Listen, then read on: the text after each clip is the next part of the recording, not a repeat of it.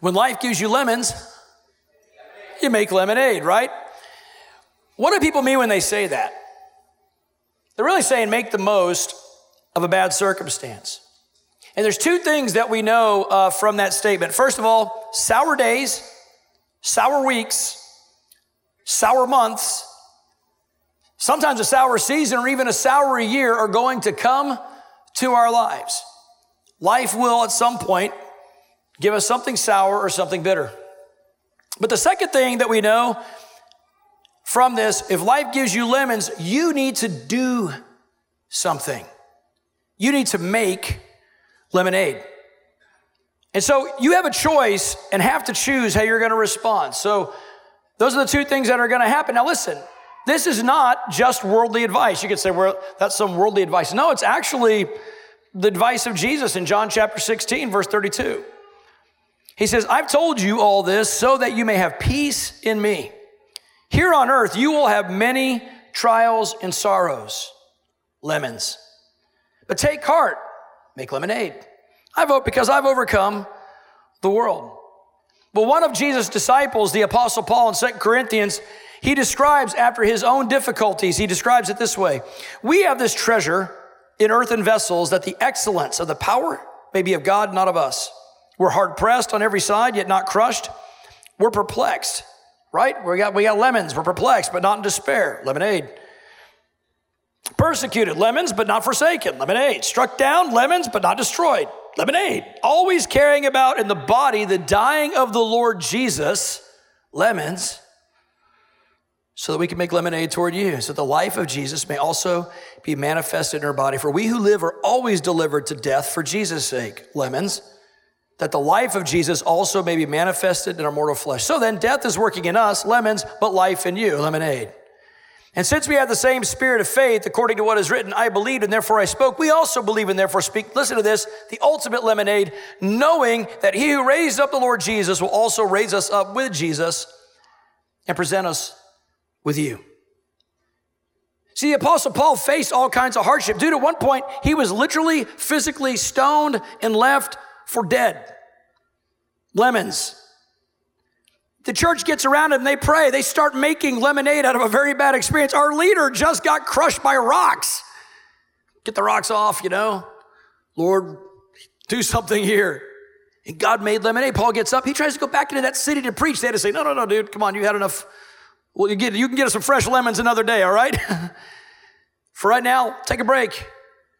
It's Paul the Apostle. It wasn't that Paul the Apostle was making light of his hardships. What he had this mindset that the present sufferings of this age, the lemons that we face, are not worthy to be compared to the glory that awaits us. Lemonade.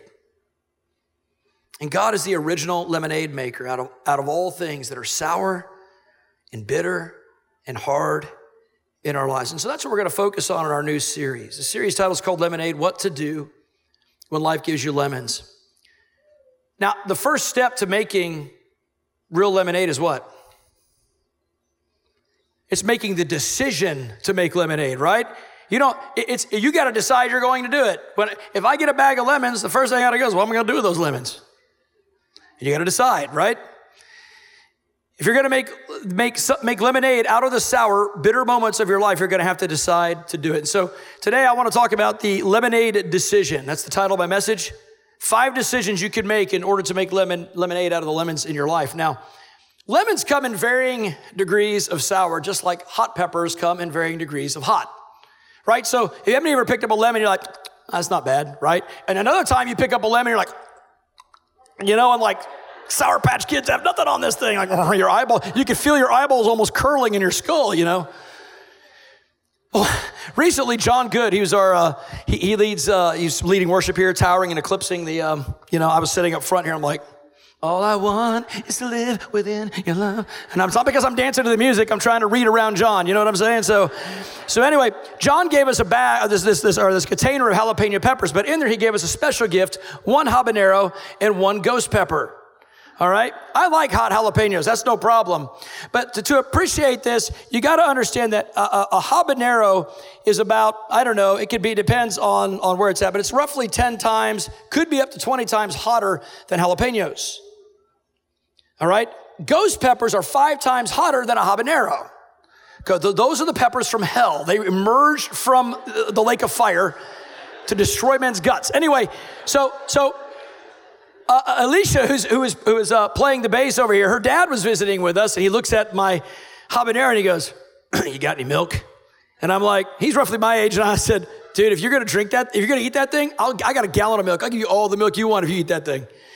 because I won't even eat those things and I like hot. So he goes, takes a bite, swallows it down, chugs his milk. He's mostly good. He's like, whoa, ah, mm. you know, he's, he's taking it in. My son Josiah sees that and gets totally emboldened, thinks, I'm going for this. He grabs what he thinks is a habanero, takes the whole thing. I have his milk ready. I know it's not a habanero, so I'm watching to see what happens. I, said, I, I, warned him. I said, I'm not sure that's a habanero. It looks a little different. He goes, Yeah, I don't know. It's probably okay. Even so, he takes it. He eats it. I have some milk. Say, you want some milk? He goes, No, I'm fine. I'm like, milk. And so later I take a video. John's probably got this on his phone somewhere. I take this video. I'm interviewing Josiah. Josiah, what are you experiencing right now? His face is already sweating. He's running his shirt up and down. He's sweating everywhere. He's like, mm, ah, my ears. I feel it in my ears. Like, you know, like cartoons when they eat it, go, oh, you know. I've never eaten a pepper that hot. Sometimes it is good to look before you jump. Anyway. But just like hot peppers, there are basic lemons, right? And there are big lemons. We can take a basic lemon that's kind of, it's sour, but it's not killing us. And then there's big sour. And in this series, we're going to look at, today we're going to look at kind of the basic lemons we all face. And then next week, Pastor Vern's going to look at some of the bigger lemons like relational betrayal. And the following week, I'm going to talk about loss and grief when someone dies or those kind of things happen uh, in our life. And so life's basic lemons are things like temptation, rejection, job loss, financial difficulty, misunderstanding in relationships, disappointed expectations, and things like that. And big lemons might be things like a cancer diagnosis or chronic disease or a loss of a marriage through divorce or loss of a loved one through death. And, and in all these things, you weren't looking for it. Life handed you a big fat lemon. And so today, I, the stuff I'm going to teach today, if you don't get this today, the other bigger lemons, you can't face those lemons. If you can't get the basic lemons, the big lemons are going to roll right over you and just crush you with a sour experience. And so we're going to look at that. And so all these ideas come straight from the uh, actions of Christ and his disciples. How many would like to begin to learn how to turn, make lemonade out of the lemons in your life? Anybody? All right. Let's jump right in. The first, the first thing we have to do, there, you know, we have to decide to make lemonade, I said, right? So the first thing we have to decide to do is we have to decide to live for God in everything. You have to determine what you're about and what you're not about. Does that make sense? In other words, Jesus never left his identity, his purpose, what he was about and what he was not about. He, Jesus never left that up for public opinion or a vote. And you need to determine what you're about and what you're not about. Now, there's a story that really highlights this in the book of Daniel. From the, uh, there are three Hebrew men who have been taken captive in Babylon, and they've been highly promoted. And, and, and, the king of Babylon, this man named Nebuchadnezzar, gets the bright idea that he wants to create a gold statue and make everyone in the nation bow down to it. And if you don't bow down to it, he's going to kill you, have you executed. Peer pressure. How many know that's a lemon? That's a nasty lemon, right? So you got a lemon in front of him, and these, these three Hebrew men are, won't do it. And so some other tattletales come up and say, Hey, King Nebuchadnezzar, there, there's some guys here that you promoted. They won't bow down to your statue. And so Nebuchadnezzar's like, You won't bow down to my statue? You better bow down to my statue. And so here's where our story picks up in Daniel chapter 3, verse 15. King Nebuchadnezzar says, But if you do not worship, you shall be cast immediately into the midst of a burning, fiery furnace. And who's the God who will deliver you from my hands? How many know you want to get God's attention? Just call him out in a little contest like that. Who's going to help you? Dumb king. Anyway, Shadrach, Meshach, and Abednego answered and said to the king, Oh, Nebuchadnezzar, we have no need to answer you in this matter. In other words, we're not changing our mind. If, if that's the case, our God, whom we serve, is able to deliver us from the burning fiery furnace, and he will deliver us from your hand, O king. But if not, I love how they take it, he will do it. But if he doesn't, I love it. I think God likes it. People get tough. God's got this. But if he doesn't, But if not, let it be known to you, O king, that we do not serve your gods, nor will we worship the gold image which you have set up. King Nebuchadnezzar was as hot as the furnace he had heated up. See, here's something that's really important that we learn from these people who are being willing. See, they, if you're going to live for God, if you're going to decide to live for God, you're going to decide to live for Jesus Christ, really, you're also deciding that you're willing to die for Him also. And the modern church has come to a place where we treat our relationship with Jesus, we come into the faith as a Western culture person, and we treat Jesus like a lucky rabbit's foot.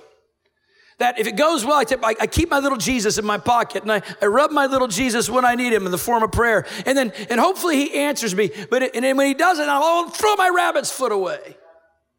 Some people walk away from their faith because it's the real truth of the, of the, problem and a lot of the lemons that we face. The most, one of the most foundational things we have to do is decide who we're living for. If you base your walk with God on lemons that you're facing, I didn't get this. I had this expectation. It didn't happen. Therefore, I am not going to follow God. You were never a follower of God. You were a follower of your own desires and just trying to do it through God. But these guys, not these guys, man, they're, they're going all in. Hey, we're not going to do this. Even if you, even if God doesn't, we know God can deliver us. He's all powerful. He's almighty. But if he doesn't, we're still not bowing down to you because that's not a God. We don't bow to anything. It's not a God. He's mad. Guess what he did to them? They threw him into the fire. They're in the fire. He, he, in fact, he's so mad. He says, heat that furnace up seven times hotter uh, okay, because because a fire's not good enough. Okay, so let's get it really hot. He finally gets it so hot, I guess they're breathing air out or however they do it. Then he says, sends these centurions after it gets into a roaring blaze, now throw them into the fire. They walk up there. The centurions get burned up. They like, I don't know if they got incinerated or just kind of burned there on the ground and writhed around in pain. Who knows? But the but the three Hebrew guys were thrown into that fire and their clothes didn't get burned up, but their ropes did. They didn't smell like smoke, even though they were in fire. And here's why. While they're in there, while they're having this experience, Nebuchadnezzar uh, sees something. He's looking there, and it picks up right here in Daniel chapter 3. King Nebuchadnezzar was astonished. He rose in haste. He spoke, saying to his counselors, Did not we cast three men bound into the midst of the fire? Yeah, king, that's true. True, O king. Look, he answered, I see four men loose walking in the midst of the fire, and they're not hurt. And the form of the fourth is like the Son of God. Because it was the Son of God. You know what happened as a result of that? He calls them out like you don't know how this works, you know. You're like in there, you're probably thinking, hey, I'm not burning up. I think it's safer in here than it is out there. Nebuchadnezzar calls, Shadrach, Meshach, Abednego, come out here right now. they walk out there, they're not even smoking and they don't smell. They, they, their clothes didn't burn up. But these incinerated whatever corpses of the other two guys or three guys or however many tried to throw them in there are all burnt up. Remember that question? Who's the God that will deliver you from my hand? He did. You know what? In the end result is King Nebuchadnezzar declared, declared a decree in that day. It says, Look, there's no God like the Hebrew God, so everyone better worship him or I'll kill you now. He's got a psychotic little king here. You know what I'm saying? And then they got promoted. Here's the bottom line all that happened because they decided who they were, what they live for, and they didn't base it on the popular vote of Babylon. And neither should you. And when you truly decide to live for Christ, He's going to be there for you in the midst of that fiery trial that you're facing. I think the reason he showed up wasn't like, like I think there's people who say, God will be there for me, and then God doesn't show up. They're, they're in a different kind of test because he can see their heart and know that, nah, you're not the real deal. You're going to quit the moment you don't get it your way. But Shadrach, Meshach, and Abednego, they were coming at it from the angle of no matter what, we're following God. And that's the question I have for you this morning. Where, where are you at? There's a young man in the church here who, who's in the public school system, and, and uh, He's in a school lunch situation. Like, you know, most of our temptations aren't life or death ones, but there's still pressure. The Babylon's doing one thing, Babylon wants you to do it. By that, I mean the world around you, right? Wants you to do it, and everybody wants everybody to go along. Like 80% of the people are doing it, and 20% aren't. So the rest of you 20 need to get in with what the 80's doing. Well, what if the 80 are wrong? So there's this young man, and he's going to school, and, and, and he's, he, he goes to lunch, and he has like these two or three or four guys that are around him each day at school, and they're, they're pressuring him. Hey, oh, Christian, come on, I want you to use the F word. Just say it, just say it. It's like they just get some rise out of here, and I, I want to see you fail. That's what they're saying. I want to see you be like us. I don't want to be like you. Any day I can be like you. I'm not to bow before your God. I'm not to bow before your pressure. I'm not to bow before it. I have made my decision. I have decided how who I'm living for. I've determined who I am and what I'm about, and so should you. I was working at Ethan Allen in the warehouse, the warehouse manager. Everything in Ethan Allen is a piece of furniture because that's the kid, that's the young, that's the young adult version. The adult version of this is is I'm working in the uh, warehouse there, and every piece of furniture in Ethan Allen is a custom order piece of furniture, and they're very expensive. Just saying. Anybody's ever been there, you know what I'm talking about. So uh, I have two pieces of custom ordered furniture in there, and they are uh, they're little nightstands, and one of them is missing the drawer pull. And my boss, the manager of the store, comes to me and she says, "Look, let's take the." We're missing the pull. It was going out for delivery. They needed to put it on there. So she says, let's take it from the other one that's not for delivery yet. Let's put it on this one and then tell them we special ordered it for them. She's basically wanting to paint a picture to make us look better. And I said, Well, no, that, that would be lying. And she said, Yes, it would. I said, No, I won't. I'm made of the same stuff you are. I have the same fears of losing my job and those kind of things, just like everyone does. But I wasn't going to bow to Babylon that day. I wasn't going to be moved by that because I've decided who I'm living for, what I'm about, and what I'm not about. And so should you. And you can by God's grace. The second thing decision we need to make is we need to decide to agree with God in everything. You need to determine what will set the course of your life. Our Lord Jesus Christ gives an amazing example when he was under temptation. Like, if you're gonna do number one that I just talked about, number two needs to become a part of your life where you learn to agree with God. And Jesus did that through the Word of God. In Matthew 4 tells the story of Satan coming to Jesus and tempting him. He took him through three specific temptations. The first one, he said, if you're the son of God, turn this rock, because he'd been fasting for 40 days, turn this rock into bread. Jesus says, uh, it's written, it is written, man shall not live by bread alone, but by every word that proceeds to the mouth of God. Now, you could say, well, that's Jesus. I mean, he wasn't tempted. Have you ever fasted 40 days? You can get pretty hungry in that time, just saying and then you're all close to God, you actually think, maybe I do have the supernatural power right now to turn this rock into bread. But he says, No, not, I'm not going that direction. It is written, man shall not live by bread alone, but by every word that proceeds, that comes from the mouth of God. So the devil ups his ante. He says, Okay, you're into the scripture thing, so am I. He, devil takes Jesus up on a high place. He says, Jesus, if you're the Son of God, throw yourself down from here, for it is written. So he's like, Okay, he's challenging my identity, but he's also quoting scripture.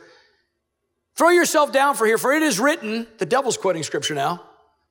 He shall give his angels charge over you, and he'll not allow you to dash your foot against a stone.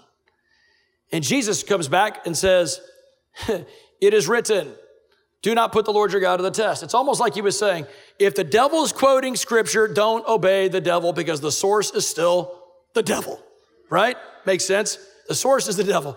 So, uh, so two things. He has his identity challenge, and then finally the devil says, okay, look, you're, you're, you know who you are and you know what you're about, but, but let me just make you an offer. We can just bypass this. You, you want to rule over everything? You're probably going to rule over everything. You are the son of God after all.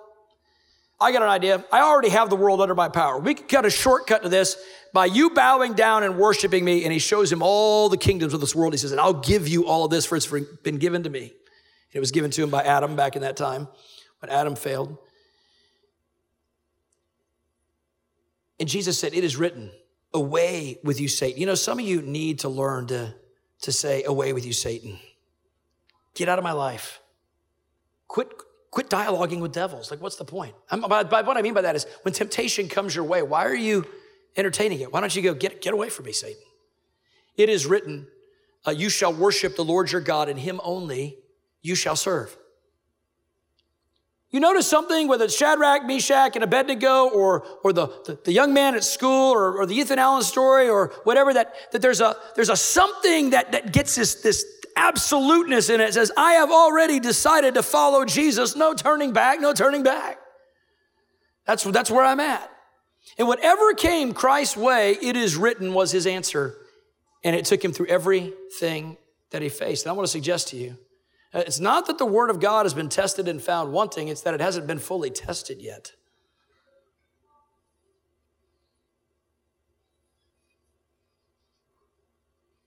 But to do that, you've got to put that in you. You got to put the word in you. My wife, 16 years old, uh, was in the public high school system herself, and she Lydia was facing uh, you know the different challenges. All her friends were starting to get into sexual immorality and the party lifestyle and all that and, and her one Christian friend that she was hanging with, they were banding together, you know, and she, that her friend finally fell into all that stuff. And Lydia was truly scared for where she was at with the Lord. She's like, Lord, I don't want to be that. I want to, I want to be a virgin when I'm married. I, want, I want the only, I want the guy that I married. I'm going to be the only person that, that's the only person I've ever known and in bed. And, and I just want to honor you in this. And it's so hard. I mean, come on, let's be real, right? Temptation's hard in the moment. And, and she said she, she was sitting there. She was actually in her friend's bedroom where her friend was out partying. She was hiding from the party. She sees over this nightstand or whatever. I think I got the story right. She'll correct me later if I'm wrong. Don't worry. I, these, but the, the, essence of the details are the bottom line is correct if the details are wrong. She sees this, this uh, devotional on the nightstand and she opens it up. It flips right open to, with every temptation, God has made a way of escape. There's no temptation that you've come against, that's come against you, that's not common to man, but with it, God has made a way of escape. And you know what she did? She decided to agree with God about that, and so should you. The third thing we need to do is we need to decide to praise God in everything. And by that, I mean determine not to let the devil win. What do you mean, don't let the devil win? Well, don't complain or grumble because here's why. okay, so first of all, let me just, with humility, admit this is, I've had a hard six weeks. I, have had more complaining than I can imagine come out of my mouth. Like, I'm like, you know, 50 to 500 times. I don't know what the number is exactly. I didn't count, but, but I'm sure heaven did. And basically, as I was getting ready for this and I was seeking the Lord about this, I felt like the Holy Spirit put this in my heart. Complaining and grumbling is basically praising the devil for what he's doing in your life. Selah. Why? Well, what is praise exactly? Praise isn't just an affirmation of, oh, you're a good person. Praise is like an appraisal. If, if we were appraising a house, we're basically saying, what is the value of this house in the current market? Right? And so when I begin to say the current market deems the house not valuable, that's what I'm doing when the devil is bringing junk against my life or circumstances. My lemons are coming my way, and I say, that lemon is more powerful than the God I serve. Are you following me? Instead of praising God and saying, it doesn't really matter what comes my way, you're still the most valuable thing. Yep. You know, when I was growing up in, uh, when I was in Texas in the 80s, there were these bumper stickers, late 80s and early 90s. There were bumper stickers on the back of people's cars that says, life sucks and then you die. Anybody remember those stickers? Nobody? Well, that, probably more holy up here, but in Texas, they just got to say what they think. So, and we can have that mindset like life sucks lemons only, you know, and, and then you get sour experiences and pucker your lips and, and die. And so, I don't want to praise that. I don't want to give that glory. I don't want to give that honor. I want to give praise uh, to God. And when you complain, you're basically declaring that what's facing you is greater than the God you're in covenant with. You're saying it's greater than Christ in you, the hope of glory. Yet, First John tells us, the Apostle John tells us, greater is he that's in you than anything that you're facing in this world. How many want to know what the will of God is for your life? Come on, just a few of you. Come on, come on. Who wants to know? Who wants to know? I got to tell you, I got, I got the Bible. I'm going to tell you the will of God for your life. One more time. Who wants to know the will of God for your life? Okay. You ready?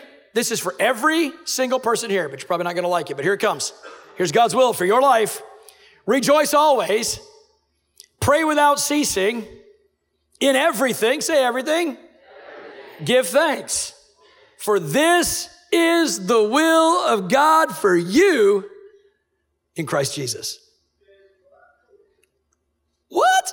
How do we do that? I want to show you through, the, through this apostle named Paul and his sidekick, Silas. Paul and Silas were on a journey. They were preaching the gospel. They were going from city to city. They were trying to help everyone out. They came upon this woman who was a fortune teller, must have been pretty good at it because she discerned who the apostle Paul and Silas were and said, Behold, these are the men of the most high God. Listen to them. But in the journey, Paul was like, I'm discerning something that isn't the Lord there. He turns around and says, In the name of Jesus, spirit of divination, come out of her. She's like, demon leaves, you know.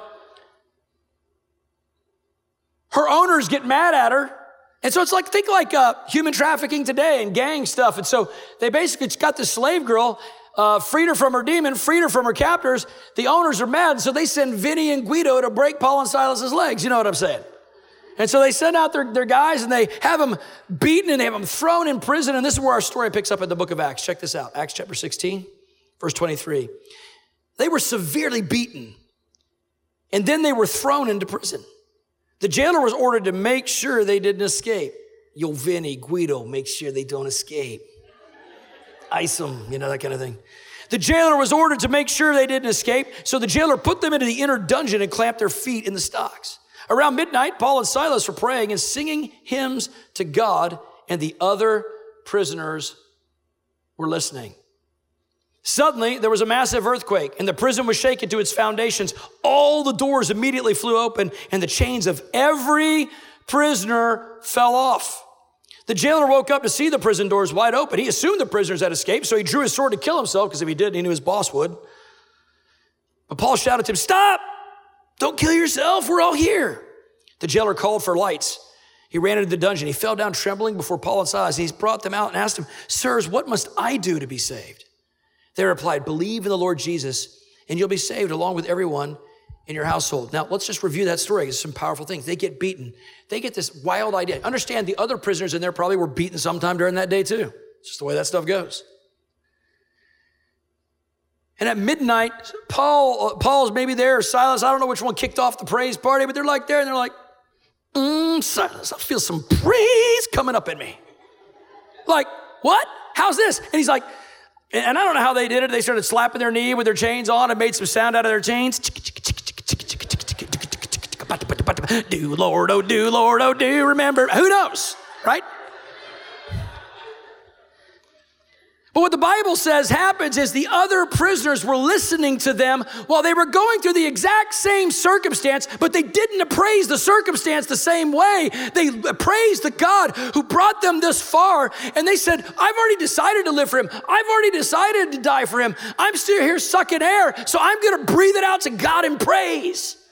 And everyone was listening, and they were like, Who are these people? And then suddenly, in the midst of that praise party, an earthquake happens, boom, doors fly open. And not just they were set free, every prisoner was set free. Now, let me ask you a question. When the world is watching your life as a Christian, do they see you complain and grumble and therefore conclude that you have no greater help for your life than they have for theirs? Or do they see you in the face of adversity praise your God and are wondering about him because they're like, who does that? The jailer heard them singing too. You know that, right? Like, man, I beat that boy hard. How in the world is he singing like that? Because he had a he had a song in him. He had a praise in him. He had a music in him that was greater than the adversity that he was facing. It's almost like he believed greater is he that's in him than whatever he was facing and he brought it up in the form they, they brought it up in the form of praise. Listen the impact wasn't only on them it was on the other people's lives. And i'm just wondering if we would walk out our praise before jesus christ if we would live a life of glory to him and praise him if not it would not only shake us from our own prison, but it might set people free from theirs. You have more power in you than you understand. When you walk the normal stuff, when life's sucky lemons are coming your way, you don't say, life sucks and then you die. You say, life gave me lemons and I'm making lemonade. Glory to God. And so you could complain about imprisonment. You could complain about the beating that life's giving you at the hands of life, or you can praise God in it, and He might just shake your prison and set you free and set other people free also. The fourth thing we need to do is we need to decide to surrender to God in everything. And this is where we determine to let God win. This is where we say, like Jesus. So Jesus is in the Garden of Gethsemane. Listen, he has a prophetic revelation. He's going to go to the cross. He can see what's going to happen. He's in a prayer meeting by himself with God the Father. He's at this rock and he's saying, Father, I come to you. I wish this particular event that I see coming could pass from me.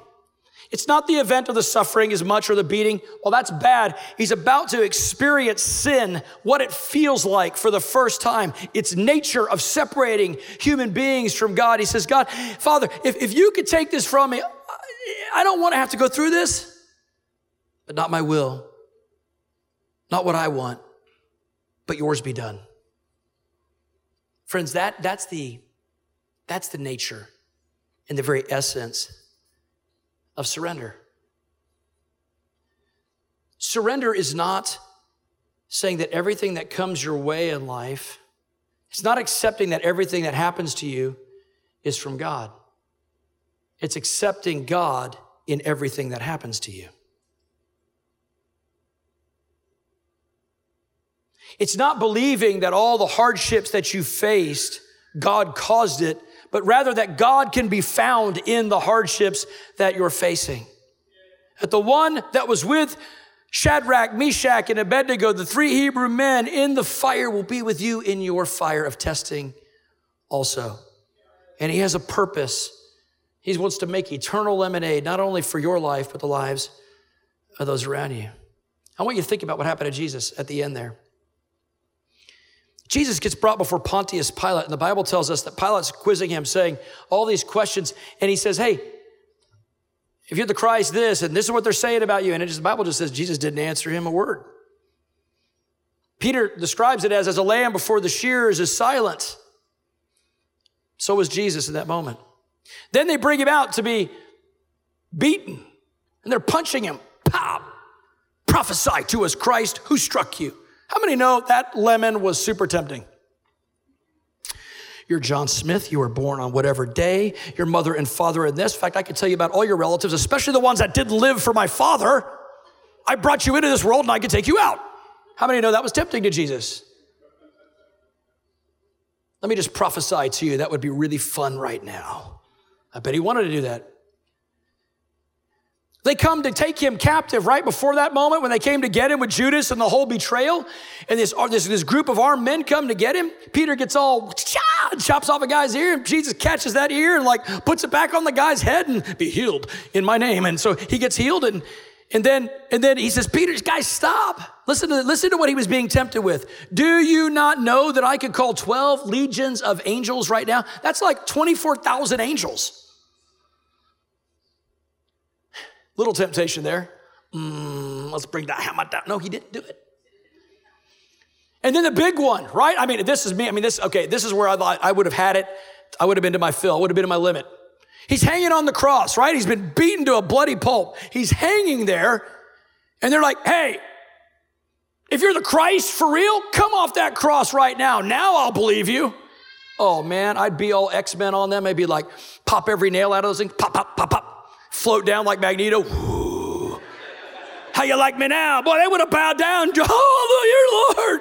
You're the Christ. But he didn't do that. Why? He was surrendered to his Father. We have people accuse us, misunderstand us, and we just got to go defend ourselves. We got to talk about them to everybody behind their back. You know what I'm saying? We, we get in this thing, and God's like, Well, could you just surrender to me in that moment? Let me make lemonade out of that painful accusation. My son could have popped those nails out and blew their minds, and the whole world would have bowed, but it wasn't time for that. He was surrendered to me. In fact, the Bible says in John chapter 5, verse 19, Jesus said, I only do that which I see my father doing. That's it. That's what I do. And I don't do anything else.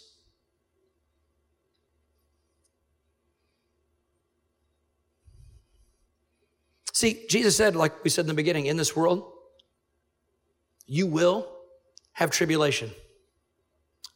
The Apostle Paul said it this way All those who desire to live godly in Christ Jesus will suffer persecution. There's some people that don't want to live godly in Christ, they'd like to be accepted. But all those who are going to desire to live godly, you're going to be pushed, you're going to be tempted, people are going to try to oppress you. Into, into its mold. And you've got to decide where you're going to be in this thing. And when I see Jesus surrendering to that level, when I look at, okay, so I, I want you to see the key thing here. It's really important because the most, the thing that I said to you in all this, it isn't you need to decide you're going to live for God. Because most of you in this room have decided that at some point. The key word was in everything. Not sometimes, in everything.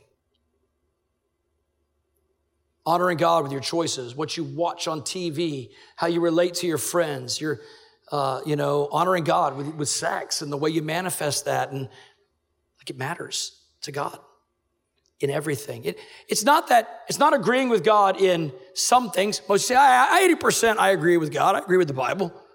20% I just do what I want. That's not everything. Praise God in everything. I praise God sometimes, but I kind of like my complaining thing. It's been working out okay for me. Is it? Surrender to God. Why surrender to God when it's convenient? See, it's the in everything part that challenges all of us, right? And I'm no exception um, to that. The foundational decision, the fifth decision, and the most foundational one, the one that's going to help you do the other four, is this. You got to decide to trust God with every part of your life.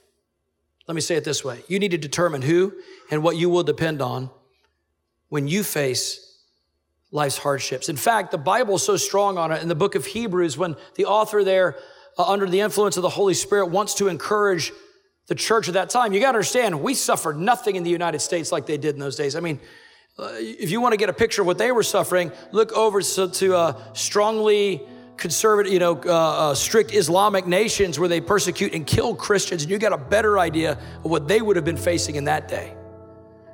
And this is what he says in Hebrews 12, 1 through 3. Let us run with perseverance the race marked out for us, fixing our eyes on Jesus, the pioneer and perfecter of faith. Listen to this.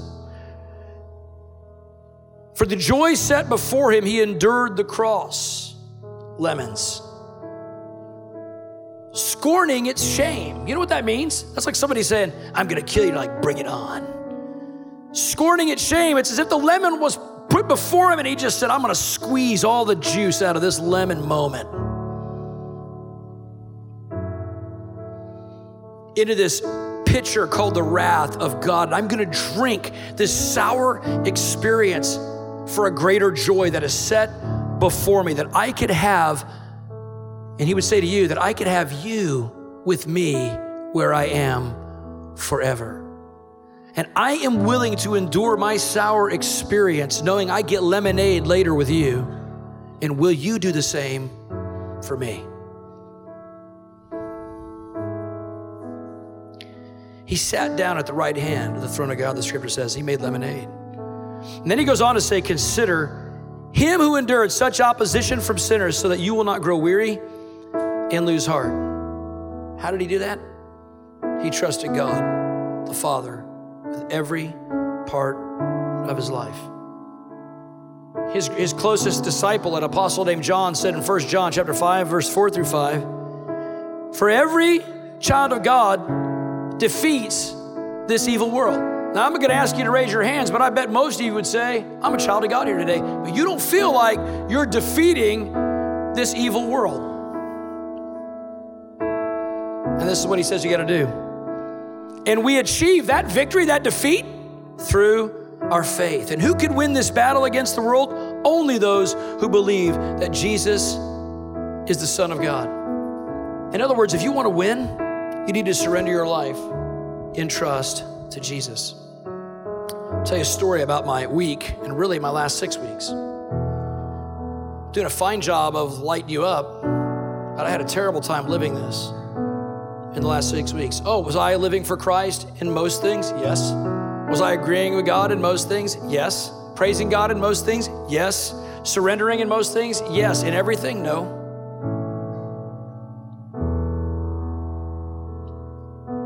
I've never experienced stress like a building project. God forbid you have to go through something like this. It's you say, how tough can it be?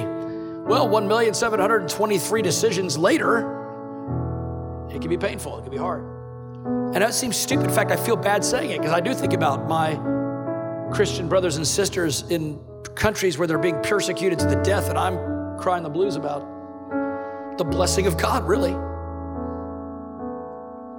And at this week, it got to a place I, I made a, a, a, kind of a critical error in my leadership, and I was so mad at myself and frustrated. It was like the turning point, and I, I had to take Carissa home to um, to after after she worked here at Five Stone Kids, and I took her home.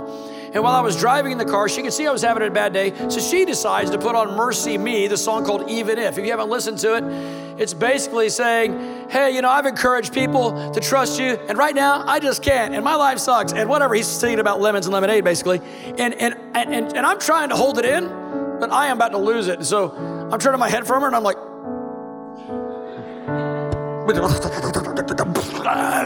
You know, my face, my face and nose is melting all over my face. And Carissa being so sweet, she just not saying anything, just rubs my shoulder from the passenger seat. That just made it worse. I'm like,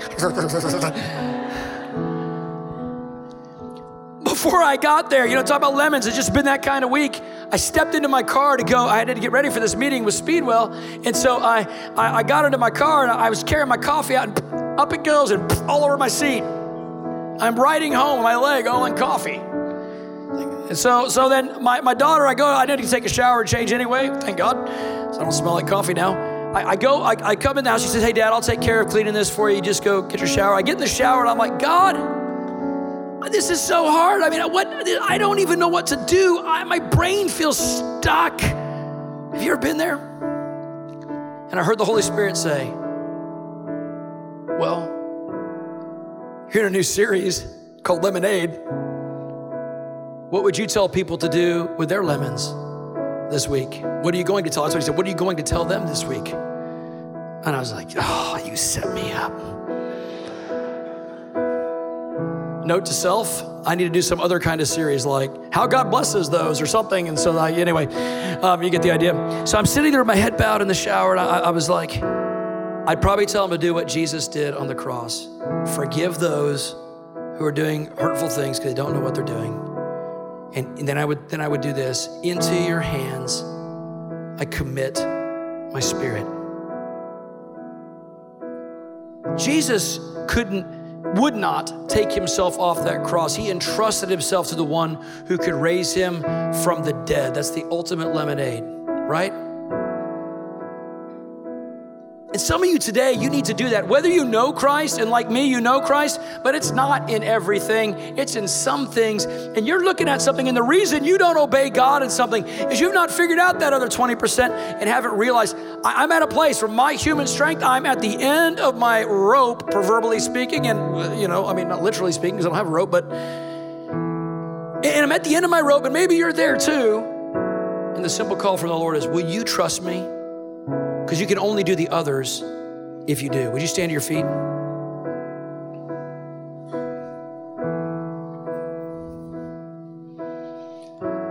Look, I'm talking to all of you. You know Christ, you don't know Christ. We all need to commit ourselves. This stuff that I said to you today, it only works for Christians. What do you mean? I, when, I, when, I was, when I was studying for this message, I, I pulled up the series, I pulled up when life gives you lemons, make lemonade. Just on a Google search to see what kind of articles are out there. The world has the dumbest counsel ever for most of that stuff. It's usually very selfish counsel, self centered stuff, and it actually doesn't help. But actually, I'm like, that actually is going to make you more bitter. I mean, I've, I, I pastor people like you're you. no offense. Not all you're like, wait, you talking about me? I don't know. You decide. Anyway, um, but but but so, some of the stuff, some of that stuff will, will make you, it'll make you worse.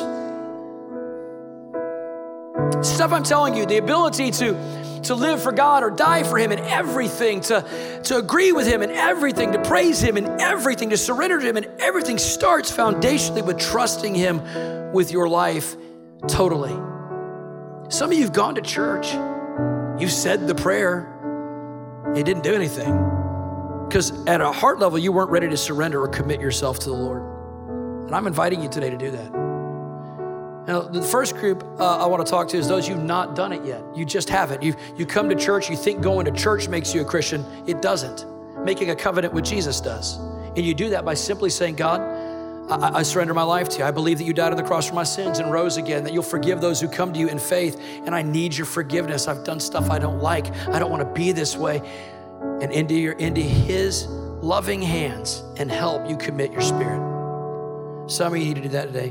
And then for those of you who know Jesus, you need to quit trying to fight this battle in your own strength and get connected again with the Holy Spirit and let him help you.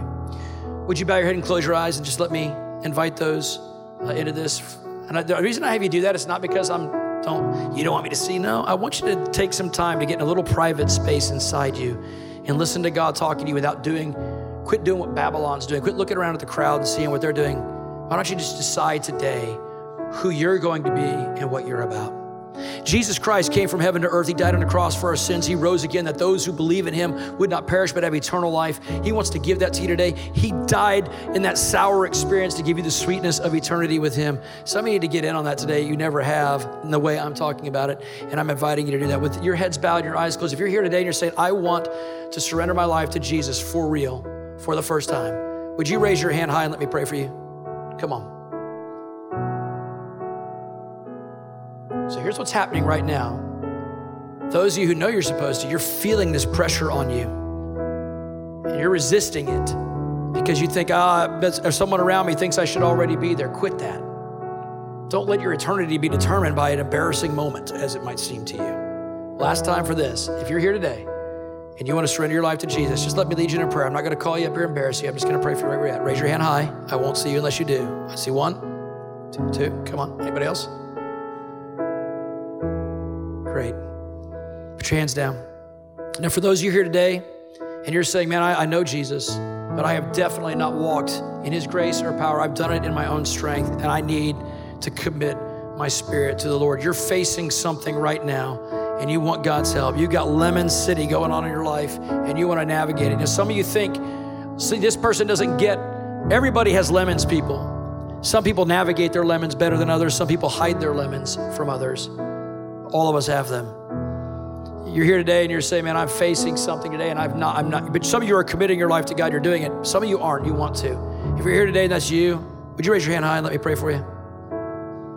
That's me, where I'm at. That's where I've been. I just told you my story. Would you join me in praying together? Let's pray this. And for those who are asking Christ to be Lord of your life, you can pray this as well. It'll all work the same. Say, God, I come to you in Jesus' name. I ask you to forgive me for trying to live my life in my own strength, for facing sour experiences and letting them make me bitter instead of letting you make me better.